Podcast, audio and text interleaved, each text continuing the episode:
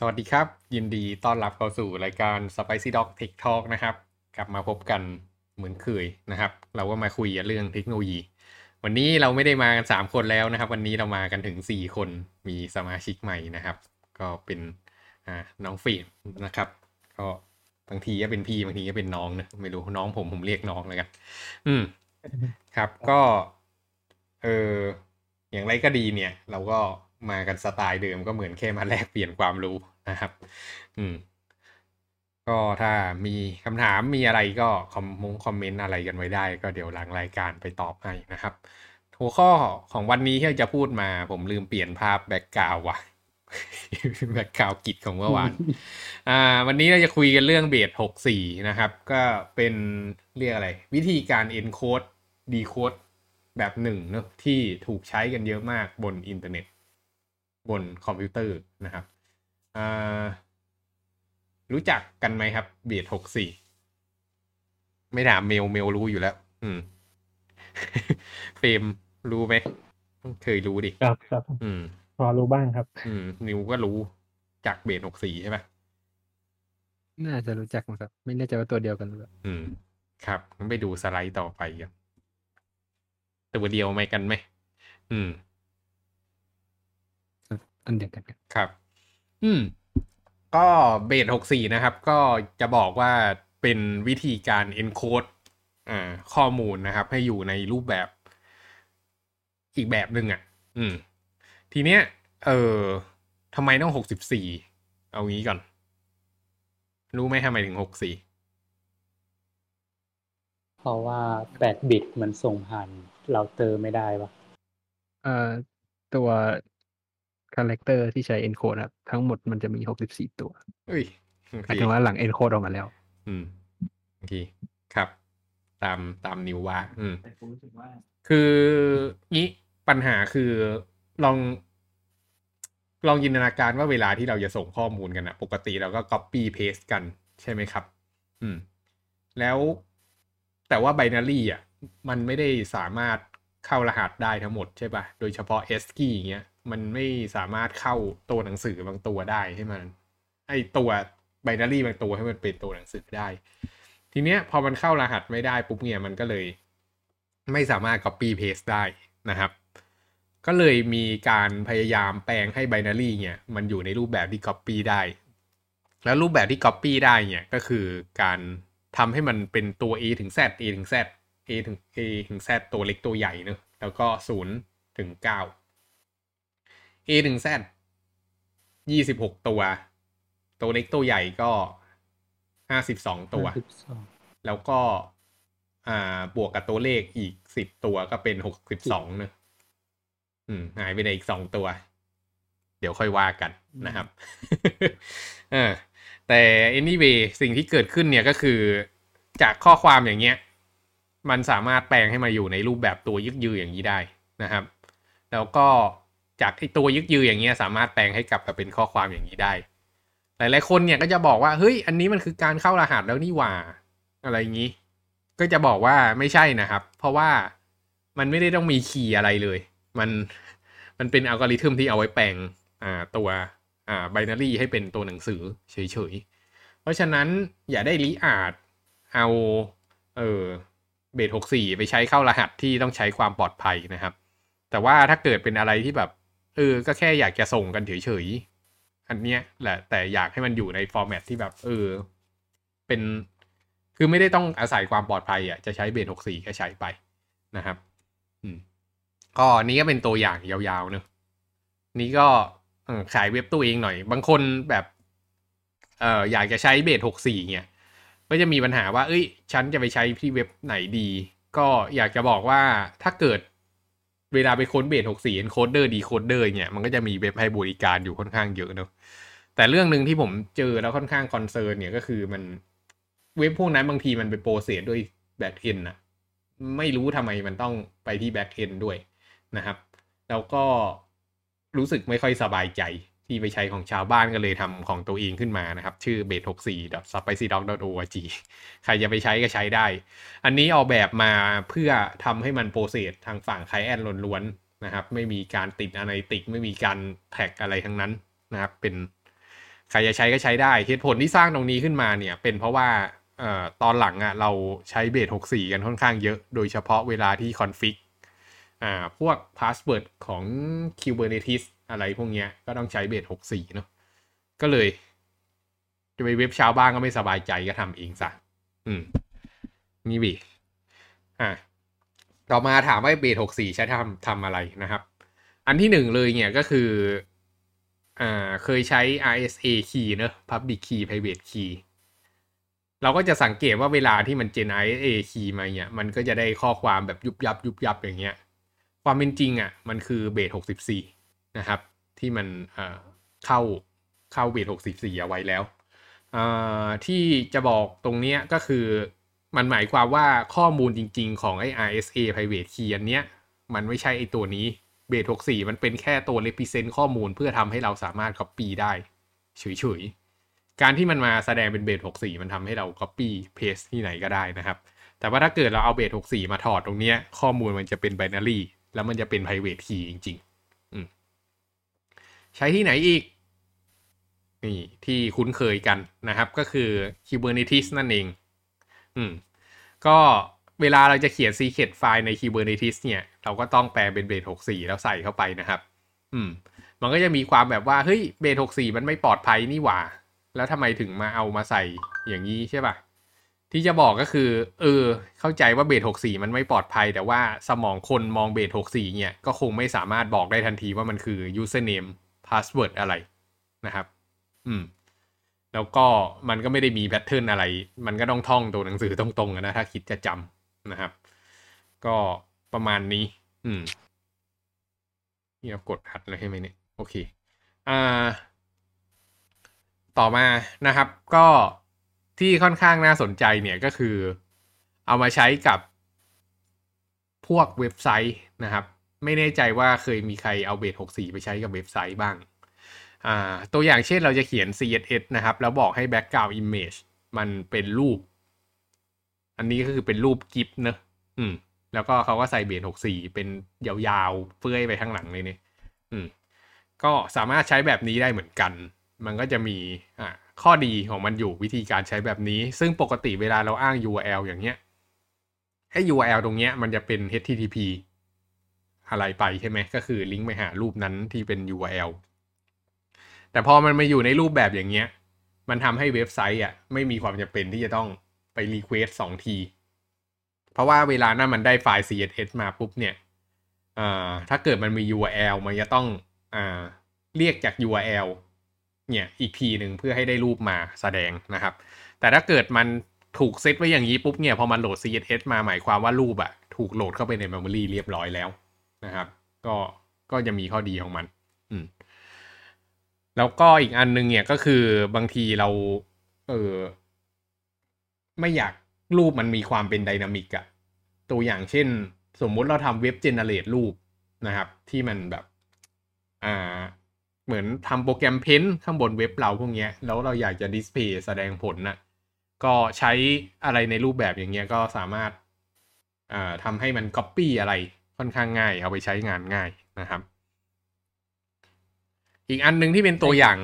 อะที่แก๊ปแป๊บหนึ่งครับ ไอตัวเบส64เมื่อกี้มันคือ คือเอา URL ไปเข้าเบส64เหรออ๋อไม่ใช่ URL อันนี้คือ binary ของรูปอ๋อก็คือรูปก็อะคือแสดงว่าใช่ก็คือมันมีมันเหมือนจะเรียกว่าไง ก็คือเอาข้อมูลของรูปมาเข้าเบส64ใช่ไหมใช่ครับ ใช่ อืม ลองไปดูคำสั่งเบส64ใน Mac แล้วใน Linux ดูอะแล้วทำไมมันต้องมี URL ด้านหน้าด้วย อ๋อ อันนี้มันเป็น CSS ไง คือ CSS มัน format มันเป็นอย่างเงี้ยอืมอืมโอเค อ๋อ อีกเรื่องหนึ่งที่อยากจะบอกเนี่ย ไอ้ data colon แล้วก็ image slash gif base64 อะไรพวกเนี้ยสามารถเอาไปวางบน URL ได้ด้วยนะ ของเว็บเบราว์เซอร์อะแล้วพอวางไปปุ๊บเว็บเบราว์เซอร์มันก็จะ render ออกมาเป็นรูป อืม เป็นวิธีการส่งรูปอีกวิธีหนึ่งที่ เรียกอะไรอะเหมือนจะลึกลับ ลึกลับนิดหนึ่งอืม ครับ อืม อีกอันนึง อันนี้ก็คือเคสส่วนตัวเป็นเว็บของพี่เอง เป็นเว็บพอร์ตโฟลิโอง่อยๆเนอะซึ่งอ่าเว็บมันไม่ได้มีอะไรหรอกเปิดขึ้นมาปุ๊บ มันก็เป็น styling เป็นลิงก์โง่ๆนะครับ แล้วก็มีใส่โลโก้ไป ก็ไม่อยากจะบอกว่ากี่ๆอะนะเอออ่าทีเนี้ยพี่ก็พยายาม optimize ไอ้เว็บเนี้ยให้ได้มากที่สุดเท่าที่จะเป็นไปได้นะครับ คือทุกๆ ครั้งที่เรา request ไปที่เว็บเนี่ย ถ้าเกิดเราเปิดอ่า inspect ของ Google Chrome ดูอ่าสังเกตดูว่ามันจะมีการ request ไปหา document ก็คือไฟล์ HTML ใช่ป่ะครับ หลังจากได้ HTML มาปุ๊บเว็บเบราว์เซอร์ก็จะ compile HTML อ่า render HTML ตรงนั้น แล้วมันบอกว่ามันมีรูปโลโก้ที่จะต้องไปโหลด มันก็จะวิ่งไปที่ Second Round นะครับ เพื่อไปโหลดรูปเอามาแสดง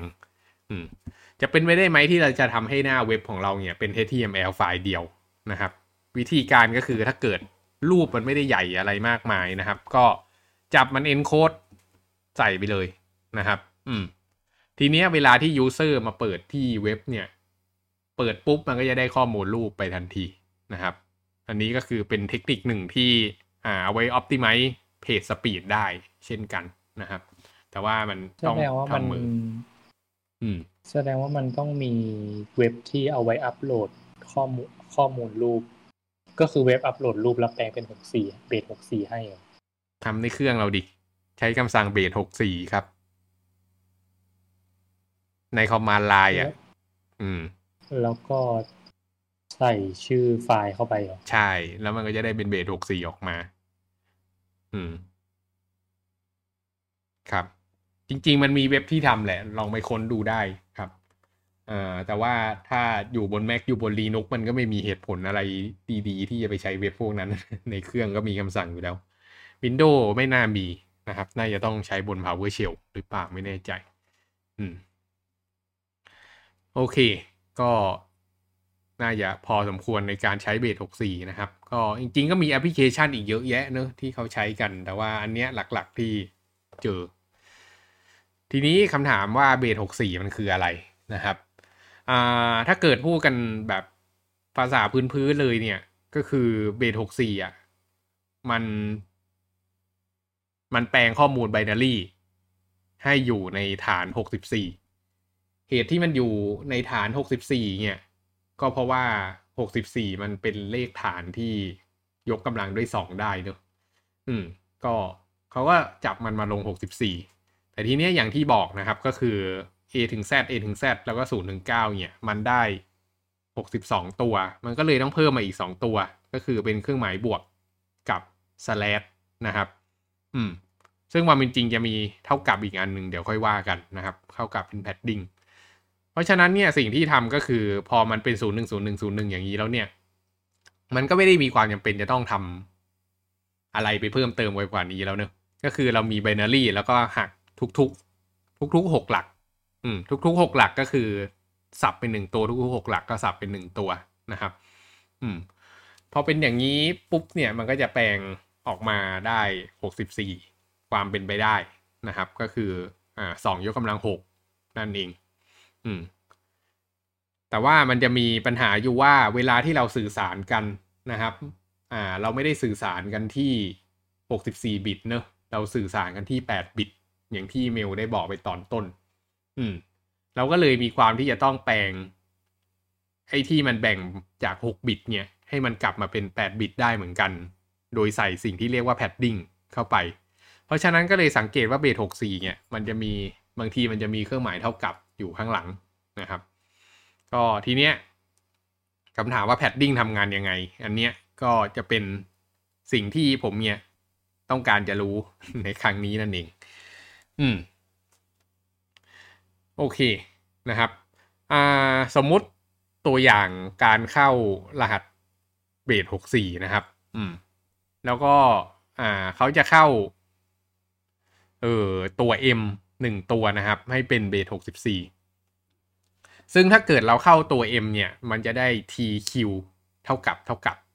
อืมเหตุที่เกิดขึ้นเนี่ย มันเป็นเพราะว่าอ่าไอ้ตัว M ตรงเนี้ย ถ้าเกิดเราแบ่งดีๆ มันจะแบ่งได้ เท่าไหร่อะสามล็อกเนอะหนึ่งสองสามสี่ห้าหกเจ็ดแปดอืม มันจะแบ่งได้สามเราจะแบ่งทุกๆสามล็อกสามต่อสี่นะครับ ก็คือ อ่าแปดหนึ่งแปดเป็นสองหกแปดสามยี่สี่นะครับอ่าเพราะฉะนั้นข้างบนเป็นสามส่วนหกสี่ก็ได้ยี่สี่เหมือนกัน เพื่อที่ให้สี่อ่าเพื่อเพื่อให้ให้หกบิตเนี่ยมันเท่ากับแปดบิตเนี่ยมันก็เลยอ่าเลือกใช้ยี่สิบสี่บิตนะครับ ทีเนี้ยอืมต่อมาตัวแรกเนี่ยมันก็ได้ตัว M เนี่ยมันก็แบ่งมาได้เป็นศูนย์หนึ่งศูนย์ศูนย์หนึ่งหนึ่งศูนย์หนึ่งเนอะอ่าทีนี้ตัดมาหกหลักแรก ก็ได้สิบเก้าก็ได้ตัว T ออกมานะครับ อืม ต่อมาเศษที่เหลือเนี่ยก็เอาไปใส่ข้างหลังนะครับ ซึ่งมันก็ขาดอยู่เนอะมันก็เติมเติมให้เต็มเต็มไป อืม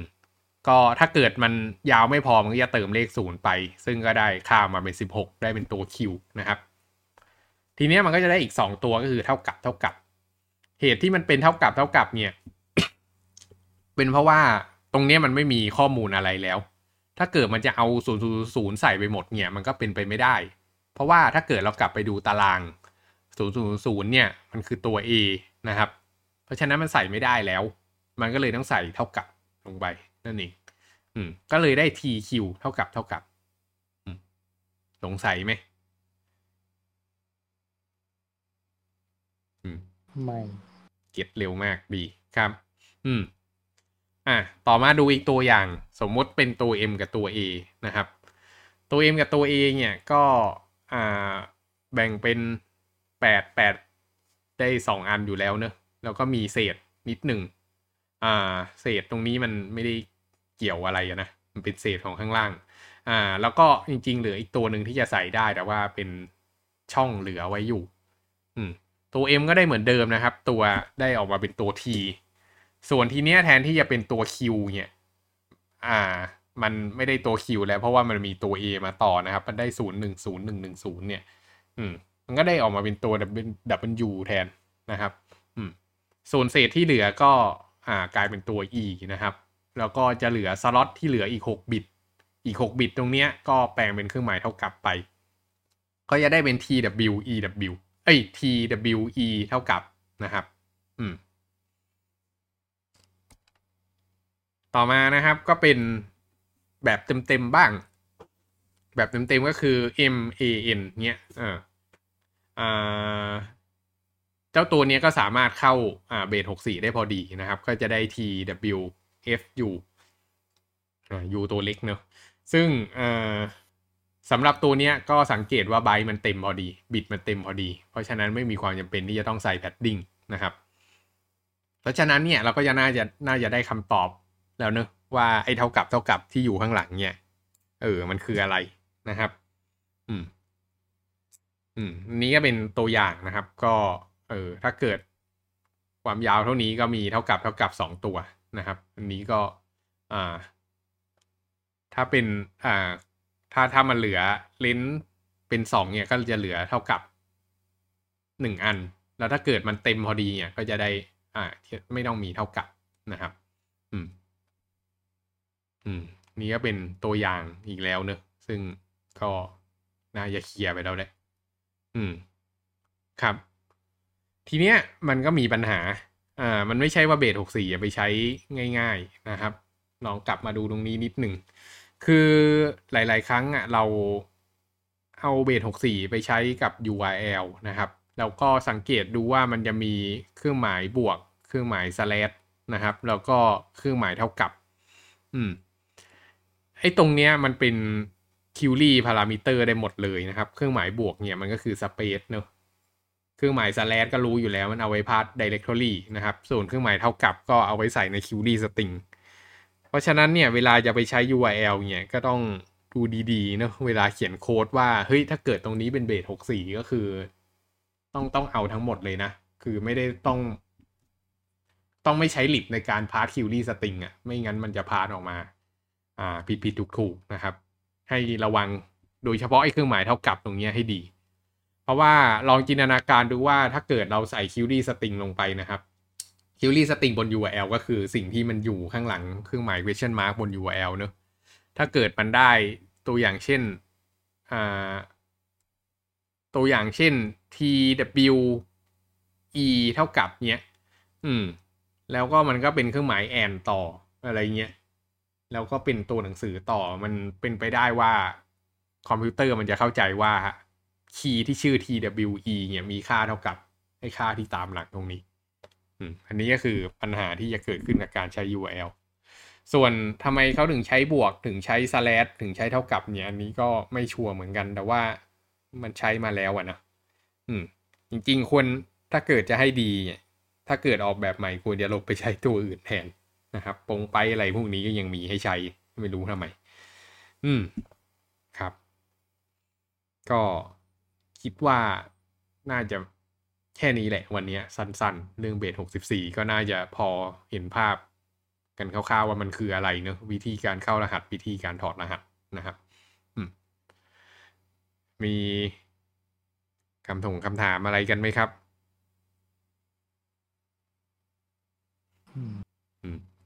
ตัว padding มันไม่มี binary represent ของตัวเองแล้วครับหรือว่ามันเป็น text based ก็เลยไม่ต้องมี binary มันเป็น text base หมดเลยครับผม อืมอืมครับ text base ที่จะมีความยาวเท่ากับหกบิตเนอะอืมโอเค ไม่มีคำถามแล้วเนอะถ้างั้นวันนี้ก็เป็นหัวข้อที่สั้นมากนะครับ งั้นเราก็จบกันไปแต่เพียงเท่านี้แล้วกันครับที่งั้นวันนี้ประมาณนี้ครับ สวัสดีครับ ครับ